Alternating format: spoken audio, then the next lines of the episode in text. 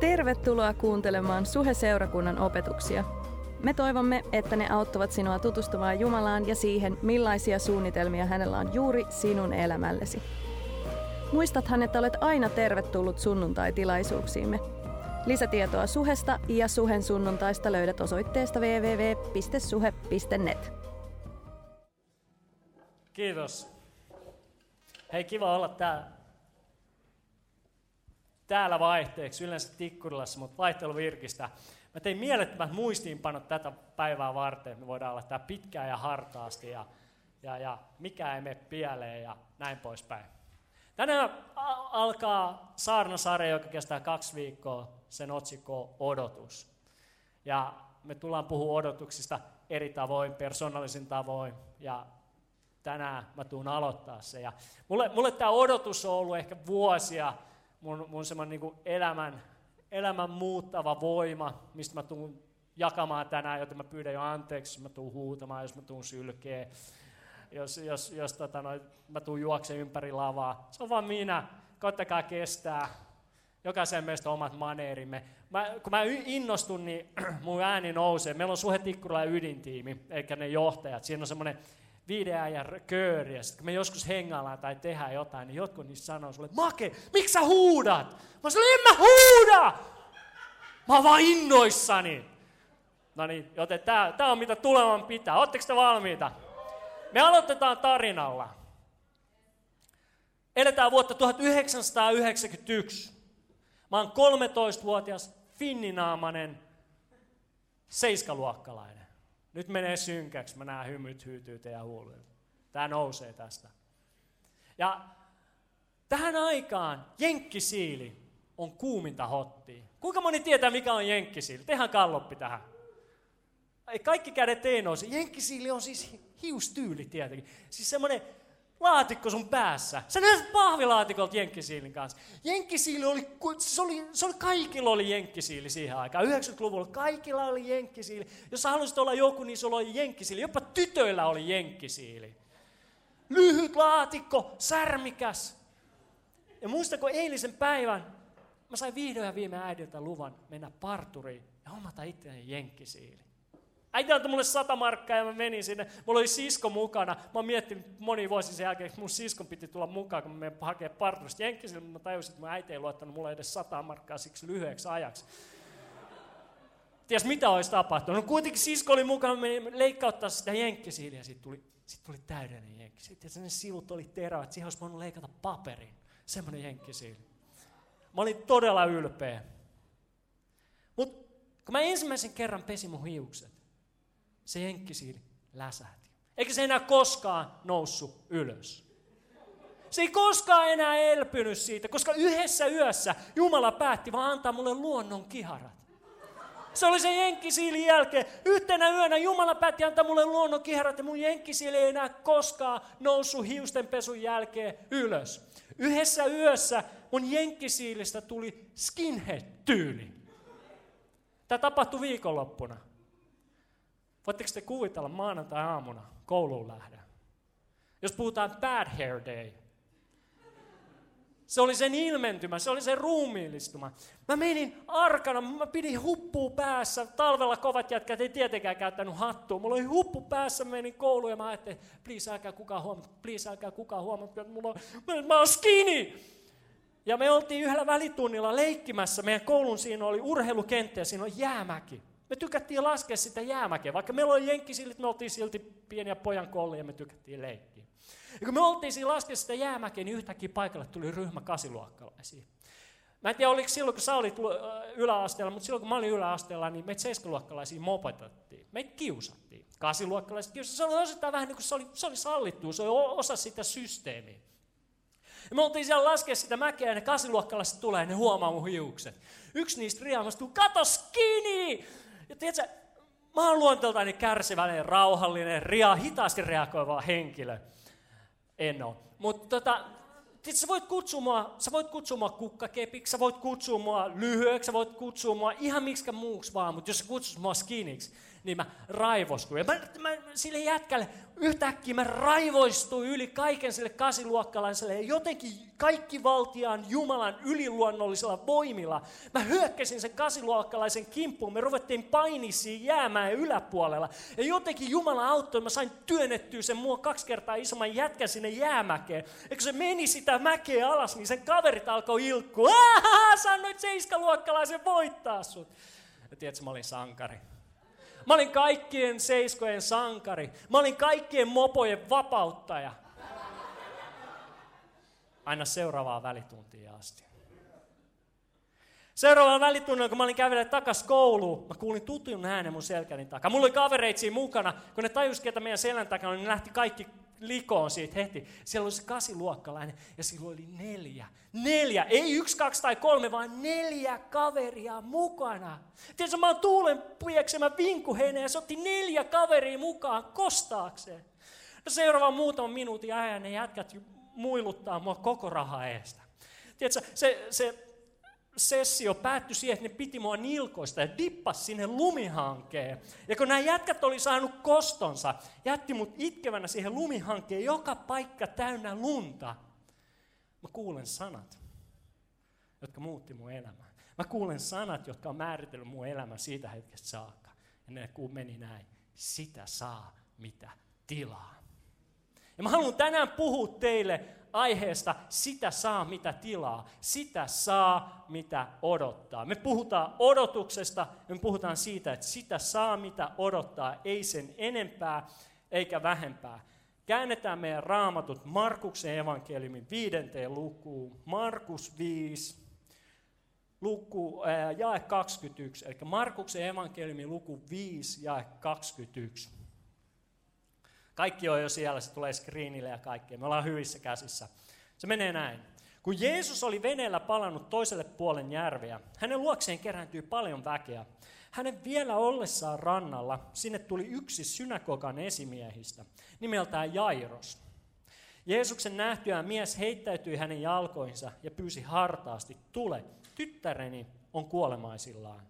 Pane kätesi hänen päälleen, niin hän paranee eikä kuole. Ja nyt Jairoksesta voisi tehdä monta saarnaa, mutta me ei tänään puhuta Jairoksesta, vaan jatketaan eteenpäin. Jeesus lähti miehen mukaan ja suuri väkijoukko seurasi häntä ja tungeksi hänen ympärillään. Siellä oli myös nainen, jota oli 12 vuotta oivannut verenvuoto. Hän oli kärsinyt paljon monien lääkärien käsissä ja kuluttanut kaiken omaisuutensa saamatta mitään apua.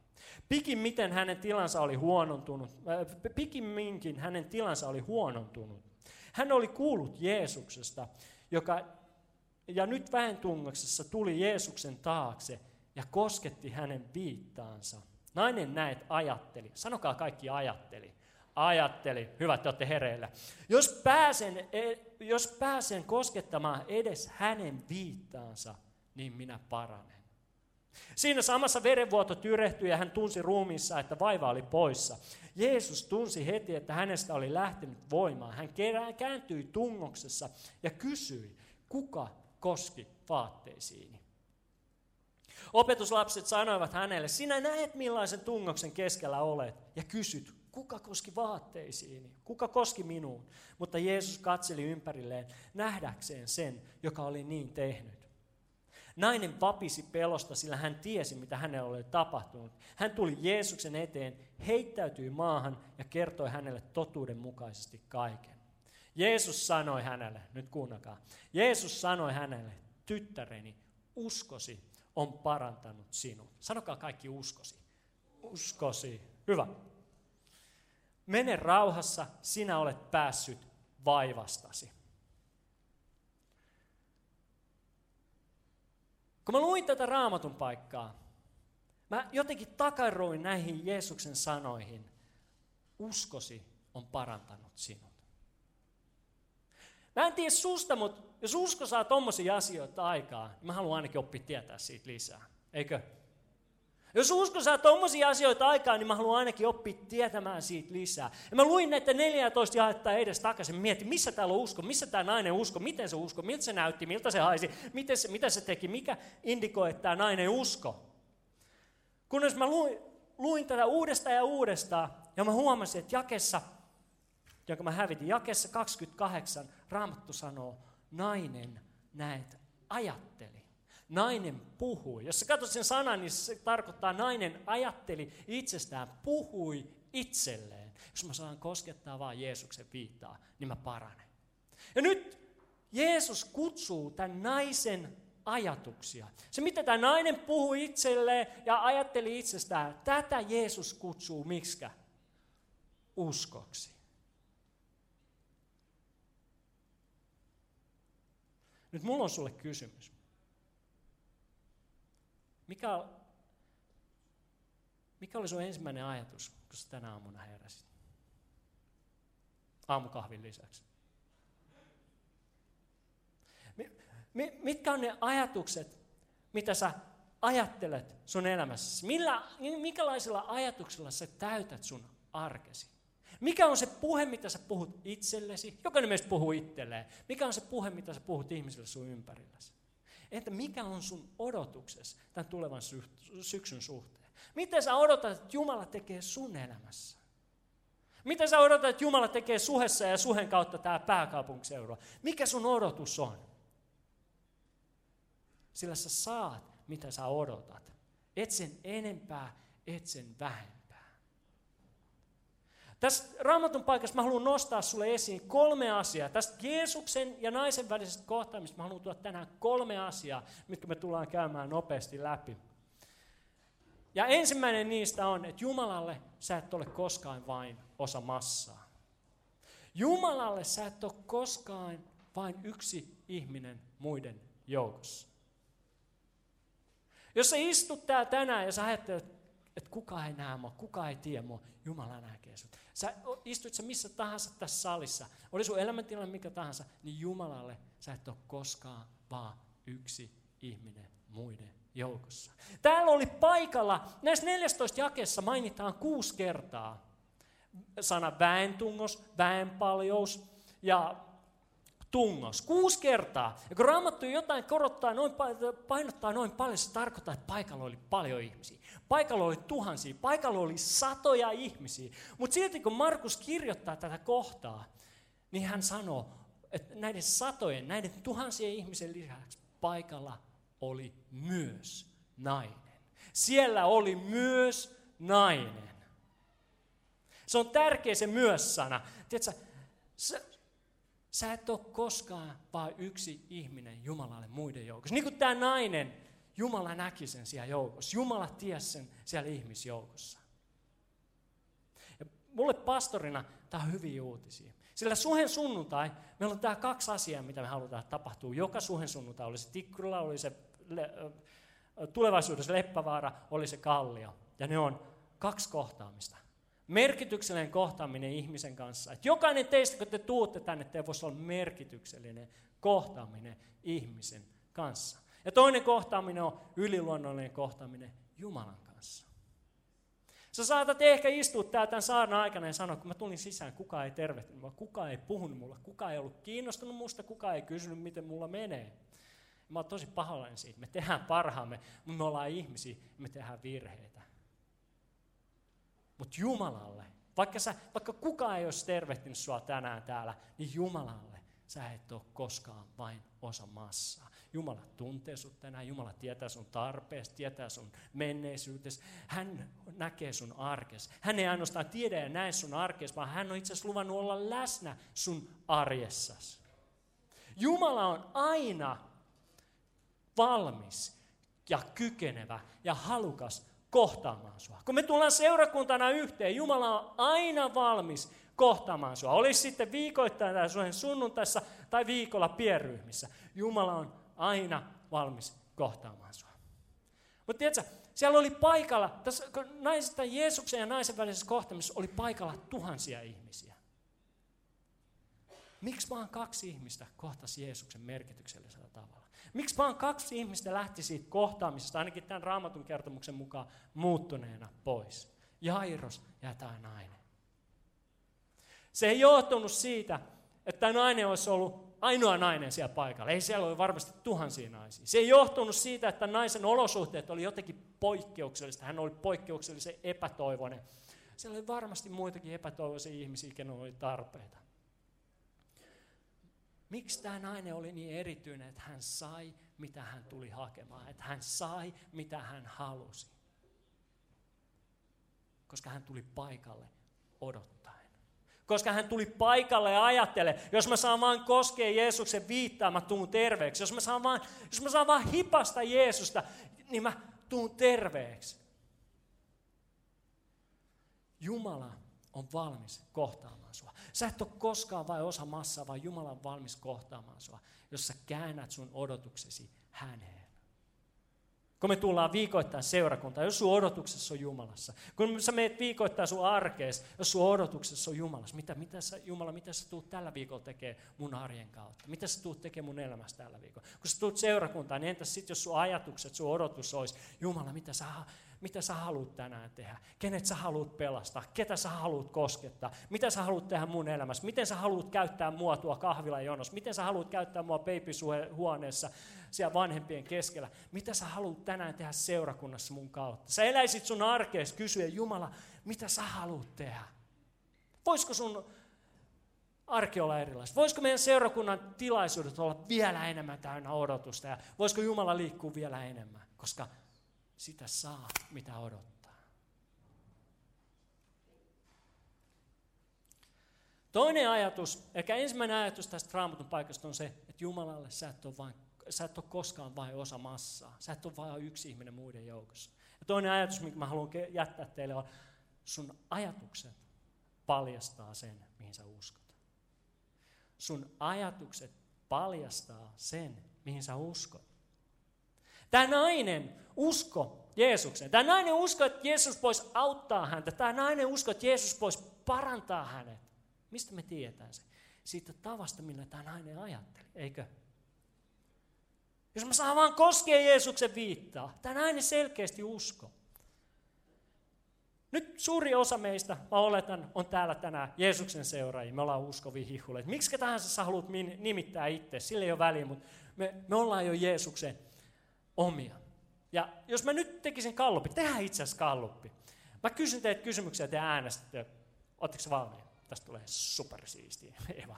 Tota, kuinka moni täällä uskoo syntien anteeksi antamiseen? Että Jeesus on kuollut, sun, kuollut sun puolesta ja antanut sun synnit ristillä anteeksi. Hyvä. No kokeillaan toista. Nämä menee aina vähän vaikeammaksi. Kuinka moni teistä uskoo Jumalan huolenpitoon? Yliluonnolliseen huolenpitoon meidän elämässä. Hyvä. Se on raamatullista. Tämä ei ollut millään tavoin kompa kysymys. Se löytyy raamatusta. No kuinka moni teistä uskoo siihen, että Jumala on luonut sut? Ei sitä naapuria siinä, vaan nimenomaisesti sut tarkoituksella tarkoitusta varten. Että sä voit elää merkityksellistä arkea. Melkein kaikki uskoo siihen. Sekin on raamattu, se ei ole mikään kompa kysymys. No mun kysymys on se, että miksi niin usein meidän elämässä on niin paljon syyllisyyttä ja häpeää. Miksi me tullaan seurakuntaan, me ajatellaan ajatuksia kuten, jos noin oikeasti tietäisi, minkälainen mä oikeasti olen. Mitä mä oon tehnyt viime viikolla, niin kukaan ei rakastaisi mua, kukaan ei hyväksyisi mua.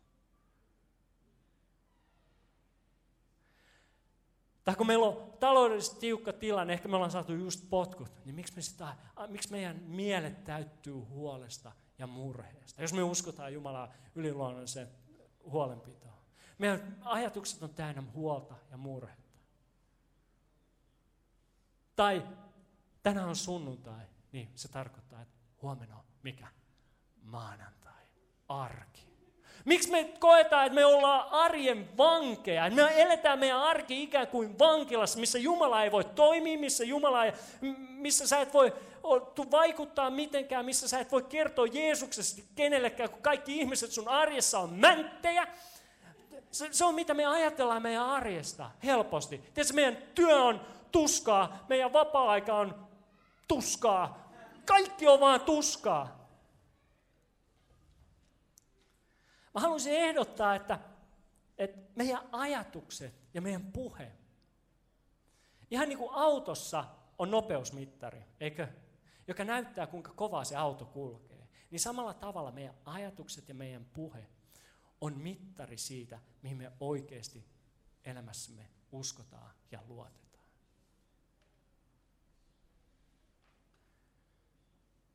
Nyt jos sä et tykkää siitä, mitä sun mittaris näyttää, jos sä et tykkää, jos sun usko ei ollutkaan niin vahva kuin sä ajattelit, niin ei hätää. Mä haluan esitellä teille korsolaisen kehäpäätelmän. Oletteko valmiin? Hyvä, hyvä. Sun ajatukset paljastaa sen, mihin sä uskot. Mutta sä voit sun ajatuksella vaikuttaa siihen, mihin sä uskot. Sun ajatukset paljastaa sen, mihin sä uskot, mutta sä voit sun ajatuksella myös vaikuttaa siihen, mihin sä uskot. Sillä roomalaiskirje 10.17 sanoo, usko tulee kuulemisesta mutta kuulemisen synnyttää Kristuksen sana. Mitä käy, jos sä alat puhua sun arjessas Jumalan sanaa? Mitä käy, jos sä alat pu- ajattelemaan sun arjessas Jumalan sanaa niihin olosuhteisiin ja tilanteisiin, mitä sä päivittäin kohtaat? Esimerkiksi silloin, kun syytös, syytöksen ja häpeä ajatukset koittaa tulla sun mieleen, saatat Jumalan sanan työkalupakista, mikä, mitä Suhe Akatemia tulee myös opettamaan teille ilmiömäisellä tavalla. Älä mieti, että pitäisikö sun mennä Suhe Akatemia. Tee se. Mikä on pahinta, mitä voi tapahtua? Sä annat kuusi tuntia sun viikosta johonkin ja susta tulee vaan parempi ihminen. Come on, se on no-brainer.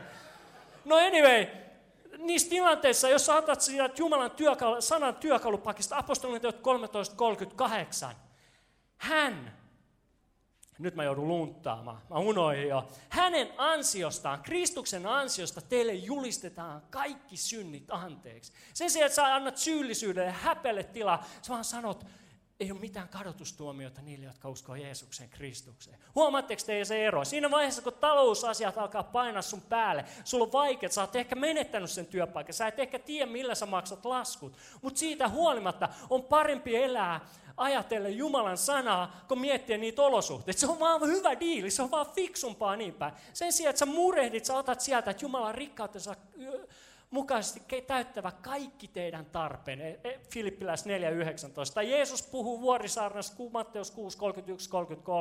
Älkää siis murehtiko, mitä söisi, söisitte, joisitte, pukisitte päällenne, vaan etsikää ensin Jumalan paltakuntaa ja hänen vanhuskasta tahtoa, niin myös tämä kaikki teille annetaan. Eikö sun arkessa olisi jo silleen parempi? Sen sijaan, että sä heräät maanantaina, taas on maanantai, taas on tiistai, taas on keskiviikko, mä menen sinne samaan duuniin, mä näen ne samat tyypit, mä juon sitä samaa kultakatriina, mä teen niitä samoja juttuja, ja sä alkaisit aamulla ajattelee, mä oon Jumalan tekoa luotu Jeesuksen Kristuksen yhteyteen tänään toteuttamaan niitä hyviä tekoja, joita varten, joita tekemään Jumala on mut tarkoituksella luonut. Voisiko sun päivä lähteä eri tavalla käyntiin, että sä ymmärrät, että tästä päivässä on tarkoitus. Sut on luotu elämään Jeesuksen Kristuksen yhteydessä. Jumala tulee, jos sä pyydät, antaa sulle mahdollisuuksia, missä sä voit käydä merkityksellisiä keskusteluja, auttaa, palvella toisia, antaa siitä, mitä Jumala on antanut sulle. Mun kysymys on vaan, voisiko sun arkes näyttää vähän erilaiselta? Voisiko sun suhde Jumalaan tuntuu vähän erilaiselta? Jos sä vaihtaisit ne olosuhteiden tuomat valitukset Jumalan sanan lupauksiin. Mä katsoin yhden haastattelun, tai anteeksi kuuntelin podcastina, Hillsong Conference Sydney tänä kesänä, missä Brian Houston äh, haastatteli semmoista kaveria kuin Rick Warren, kukaan varmaan ei ole kuullut miehestä koskaan. Ja se haastattelu lopussa Rick Warren alkaa vaan puhua sille yleisölle. Se on silleen, se kysyy sieltä jengiltä, että mitä sä odotat Jumalan tekevän sun elämässä? Vaikka mä en edes tunne sua, niin mä silti tiedän, mitä Jumala tekee sun elämässä. Hän tekee sen, mitä sä odotat hänen tekevän. Ei sen enempää, ei sen vähempää. Sillä Raamattu, Raamattu sanoo, että et, et, et, et, ilman uskoa on mahdotonta miellyttää Jumalaa. Vanhuskas elää uskosta. Tapahtukoon teille uskonne mukaan. Tiedätkö, meidän pitää olla lupauskeskeisiä ihmisiä. Meidän pitää olla Jumalan sana keskeisiä kristittyjä. Meidän pitää olla Kristuskeskeisiä ihmisiä. Jos me halutaan elää sitä elämää, minkä Jumala on meille antanut ja valmistanut. Sun ajatukset paljastaa sen, mihin sä uskot Mutta onneksi sä voit ajatuksillasi myös vaikuttaa siihen, mihin sä uskot. Paavali sanoo kalantalaiskirjeen toisessa luvussa jakeessa 20. Tämä on ehdottomasti mun lempparipaikka. Kalattalaiskirje 2.20. Paavali sanoo siellä. Enää en elä minä, vaan Kristus elää minussa. Eikö se ole vapauttava uutinen? Eikö se ole hyvä uutinen? Sä oot kuollut. Kyse ei ole siitä, mihin sä pystyt. Kyse ei ole sun menneisyydestä. Tärkeää ei ole, kuinka kova likka tai jätkä sä oot. Vaan oleellista on se, kuka Kristus on. Koska hän elää sinussa. Mitä Kristus on tehnyt sun puolesta, mitä Kristus tulee tekemään sun puolesta, sillä Kristus tulee viemään aina aloittamassa työn päätökseen sun elämässä. Tuntu siltä tai ei. Mutta Paavali jatkaa. Paras on vielä tulos tästä raamatun paikasta. Sen elämän, jota vielä tässä ruumiissani elän elän uskoen Jumalan poikaa. Seurakunta, mä haluaisin ehdottaa, että elämä on liian lyhyt elettäväksi pelossa. Elämä on liian lyhyt elättäväksi murehtien. Elämä on liian lyhyt elettäväksi valittaa. Elämä on liian lyhyt elettäväksi kaunaa kantain, anteeksi antamattomuudessa, syyllisyydessä. Elämä on liian lyhyt elettäväksi omin voimin tai edes menneisyydessä vaan eletään meidän elämä uskoen Jeesukseen. Että Jeesus on tarpeeksi. Että Jeesus vie aloittamassa työn päätöksen sun elämässä. Että Jeesus pystyy tekemään sun elämässäsi monin verroin enemmän kuin sä pystyt ajattelemaan tai edes pyytämään.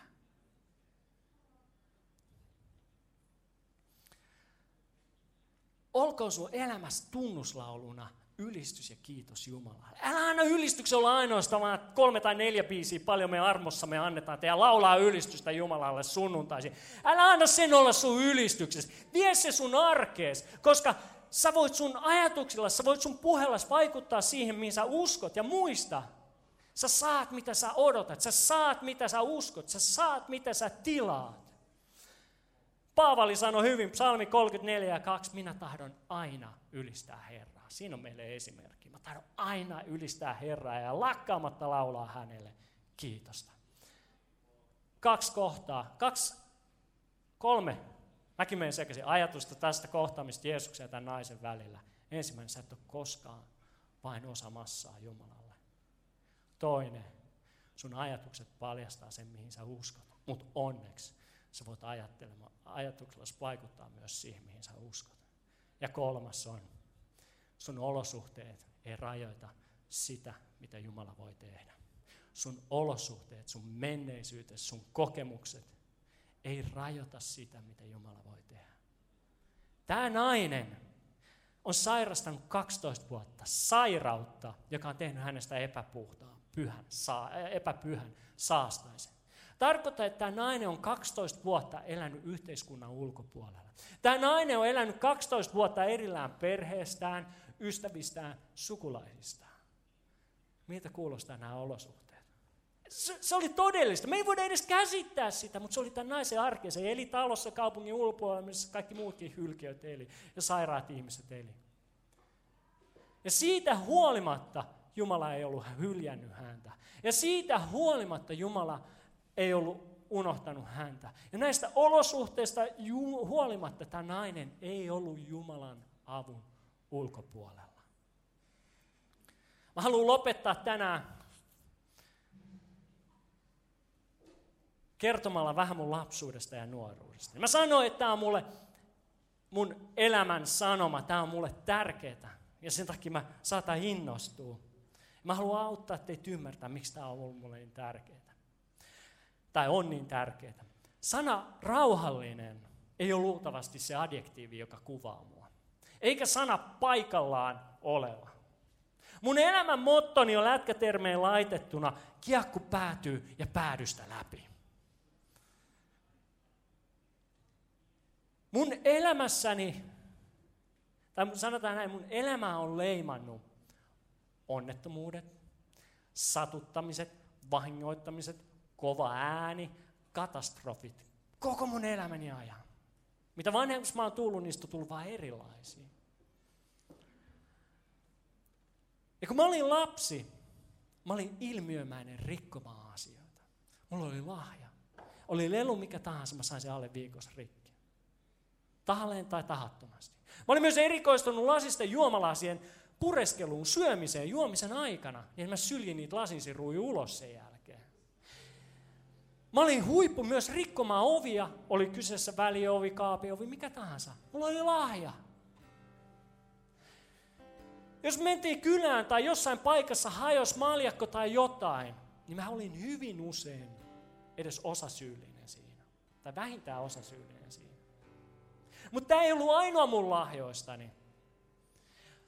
Vaan mä oon satuttanut itseäni tahattomasti miljoonin eri tavoin elämäni aikana.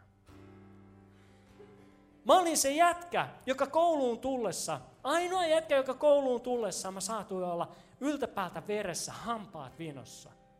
Kerran esimerkiksi, mä ajoin pyörällä kouluun, mä metsäreitillä törmäsin kiveen ja lensin seuraavan kiveen naamaeellä. Mun hampaat meni solmuun, mun naama oli ruvella niin, että mä joudun vetämään viikkotolkulla vellikuuria.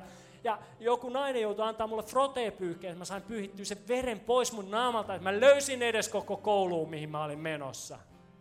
Mä olin se ainoa jätkä, joka Kukkulan kuningas leikistä sai tikkejä käteensä. Miten se on mahdollista? En minä tiedä. Tietysti mä olin ainoa jätkä meidän koulussa, joka veiston tunnilla, taha, ei tahalla, vaan tahattomasti tiputin vahingossa puukon mun pohkeeseen, niin että verta lensi kaikkialle. Ja mun luokaopettaja syytti, että mä tein sen tahalleen saadakseni mun ala-asteihastuksen Minnan huomioon. Sairasta! Tiedätkö, mä olin se ainoa jätkä, jota tytöt jahtas koulussa niin, että mä jouduin juoksemaan meidän koulun lasisten pääovien läpi päästäkseni karkuun. Ja se lasi tuli sieltä alas ja mulla on kädet kaikkialla haavoilla, ranteet ja käsivarret haavoilla siitä lasista. Jos mä ottaisin vaatteet pois, niin näkisin haavoja siellä, täällä ja tuolla. Ja mä ajattelin olevan kova jätkä, mutta sitten joku sanoi, että itse aiheutut haavat ei tee susta marttyyri. Ja mä ajattelin, että sekin meni siinä. Tiedätkö, mun, Mä oon elämässäni hypännyt monta kertaa kannen yli jättäen mun polveni nahat siihen. Mä oon puollut puukolla, tökännyt suoraan ranteeseen. Mä oon avannut mattoveitsellä pahvilaatikko ja totta kai lyönyt sen mattoveitsen pystyyn mun reiteen. Tämä lista jatkuu vaan loputtomiin, mutta mä yritän kertoa teille jotain. Mä olin, mä olin 18-vuotiaana kesätyössä ja mä olin osallisena, kuinka sollakkaan keskon suurinta työtapaturmaa kymmeneen vuoteen. Mä jätin mun jalkani kahden trukin väliin ja se pirstaloitu. Kolme kuukautta kipsiä, kolme leikkausta myöhemmin ja pystyn kävelemään edes jotenkuten. Sanomattakin selvää, mun työura jäi siellä siihen. Ja nyt syy, miksi mä kerron tätä kaikkea teille, on se. Kuvittele, jos sä olisit ollut mun vanhempi. Koita saada siitä kiinni. Sitä sähläämisen määrää, Tiedätkö, mun opettaja vei mut kolmesti ensiavin kautta kotiin koulusta. Se kuvaa mun elämää. Ja tiedätkö, mun vanhemmat, mun opettajat, ne auktoriteetti-ihmiset mun elämässä, ne joskus turhautu mun kanssa. Ne joskus turhautuu ja se turhautumisessa huipulla ne puhuu mun elämään sanoja, mitä ne ei tarkoittanut. Sanoja kuten, Sä et kuitenkaan pysty siihen. Sä et kuitenkaan tuu viemään sitä loppuun. Sä et osaa. Ja tää on mun lemppari. Poika, sulle kestäisi edes rautaset pallitkaan. Nämä on ne asiat, mitä ihmiset siellä täällä puhuu mun elämään. Ei ne tarkoittanut sitä, mutta en mä sitä tiedä, mä olin pieni kaveri. Mä otin ne sanat mun elämääni ja mä rakensin niistä identiteetin. Seuraavaksi mä huomasin sen, että mä ajattelin, että mä oon epäonnistuja. Mä ajattelin, että mä en osaa. Mä ajattelin, että mä en pysty siihen. Mä ajattelin, että ei kukaan välitä musta. Mä ajattelin, kun mä menin johonkin uuteen tilanteeseen, että ei kukaan ole kiinnostunut musta. Mä ajattelin, kun mä menin uuteen työhön, että mä en kuitenkaan opi sitä. Mä kun mä teen myyntiduunia, niin joka kerta kun mä nostin puhelun, mä ajattelin, että ei kukaan kuitenkaan kiinnostunut puhumaan mun kanssa. Kun mä pääsin tapaamisiin, mä ajattelin, että ei kuitenkaan kukaan halua ostaa multa mitään. Tiedätkö, kun mä valmistelen näitä saarnoja, niin mun ainoa ajatus on, että tästäkin tulee roskaa. Kaksi vuotta sitten me aloitettiin mun vaimon ja tiimin kanssa Suhe Tikkurilla. Tiedättekö mikä siitä ohjaava ajatus oli? Kun me aloitettiin ne tapaamiset ravintola Shamrockissa, mä ajattelin, että tämäkin tulee epäonnistumaan. Ei ihmisiä kiinnosta. Ei kukaan tuu tähän mukaan. Mä olin vuosi sitten kesällä Hilson konferenssissa. Siellä yhden setin lopussa, loppuylistyksen aikana, Jumala pisti sormensa. Jumala puhui mulle tähän asiaan, niin kuin vain Jumala pystyy puhumaan. Se meni jotakuiten näin. Marko, sä oot 30 vuotta elänyt negatiivisuudessa. Sä oot 30 vuotta elänyt uskoen valheen. Sä oot 30 vuotta elänyt ajatellen, että sä et pysty siihen. Sä et kuitenkaan osaa, onnistu, jaksa loppuun. Nyt siitä tulee loppu. Tiedätkö, kun sä oot 30 vuotta elänyt jollain tavoin, niin sun on vaikea muuttua. Mä kysyin Jumalalta, kuka voi mua auttaa? Ja mä kuulin Jumalan sanoa, mä voin auttaa sua. Tiedätkö, ei ole olemassa, olosuhteet ei rajoita sitä, mitä Jumala voi tehdä sun elämässäsi. Sen jälkeen mä oon alkanut ottaa Jumalan sanaa. Sen takia mä suhtaudun tähän niin intohimoisesti. Mä oon alkanut ottaa Jumalan lupauksia. Kun mä menen kohtaamaan uusia ihmisiä, mä ajattelen, että Kristus on mussa. Ne on todellakin kiinnostuneita muusta. Kun mä menen myyntitilanteisiin, mä ajattelen, että jos Kristus on mun puolella, niin kuka voi olla mua vastaan? Vaikka ne ei ostaiskaan, niin mä ainakin jätän niille jotain niiden elämää. Tiedätkö, mä oon päättänyt, että tapahtuu mitä tahansa elämässä, niin mun kuppi on aina puoliksi täynnä eikä tyhjä. Me ollaan siirtymässä viikoittaiseen tilaisuuteen Suhe Tikkurilassa. Tässä on tälle käytännön esimerkki siitä taistelusta, mikä me on käynnissä. Ja totta kai, kun sä meet viik- joka toisesta viikosta viikoittaiseen Jumalan palvelukseen, sulla on vapaaehtoisista pulaa, sulla on tekijöistä pulaa. Ja tiimivetäjät soittelee mulle, että hei Make, rukoile, rukoile, meillä ei ole tarpeeksi tiimiläisiä, me ei pystytä tähän. Ja tiedätkö, mulle tulee vain Jumalan sanan lupaus mieleen. Siellä Jeesus sanoo, että hei, satoa on paljon Eloa on paljon, mutta työmiehiä on vähän. Rukoilkaa työmiehiä elon kentälle. Ja Jumala ei sanoisi, että rukoile työmiehiä, jos ei Jumala antaisi meille työmiehiä. Ja tämä on mitä mä jaan niille tyymivetäjille. Rukoilkaa työmiehiä, rukoilkaa työmiehiä. Mä oon päättänyt elää mun elämäni uskoen. En valittain, vaan uskoen. Ei ole syntiä, mitä Jumala ei voi, voi antaa anteeksi. Ei ole virhettä, jota Jumala ei voi sovittaa. Ei ole olemassa epäonnistumista, mitä Jumala ei voi kääntää voitoksi. Ei ole menneisyyttä, jonka häpeää Jumala ei voi poistaa. Ei ole olemassa haavaa tai pettymystä, jota Jumala ei voi parantaa. Ei ole olemassa arkea, josta Jumala ei voisi tehdä merkityksellistä, eikä elämää, jossa Jumala ei ole, haluaisi olla läsnä. Jossa vaan käännät sun odotuksesi Jumalaan täyttämällä sun ajatuksesi, täyttämällä sun arkesi Jumalan sanan lupauksilla. Tulemalla lupauskeskeiseksi ihmiseksi. Muista, Jumala tekee sen, mitä sä odotat hänen tekemään. Ei sen enempää, eikä sen vähempää. Sä saat sitä, mitä sä odotat. Sä saat sitä, mitä sä tilaa. Seurakunta noustaa ylös. Ylistetään Jumalaa. Lauletaan Jumalaa meidän ylistystä, meidän kiitosta tässä hetkessä.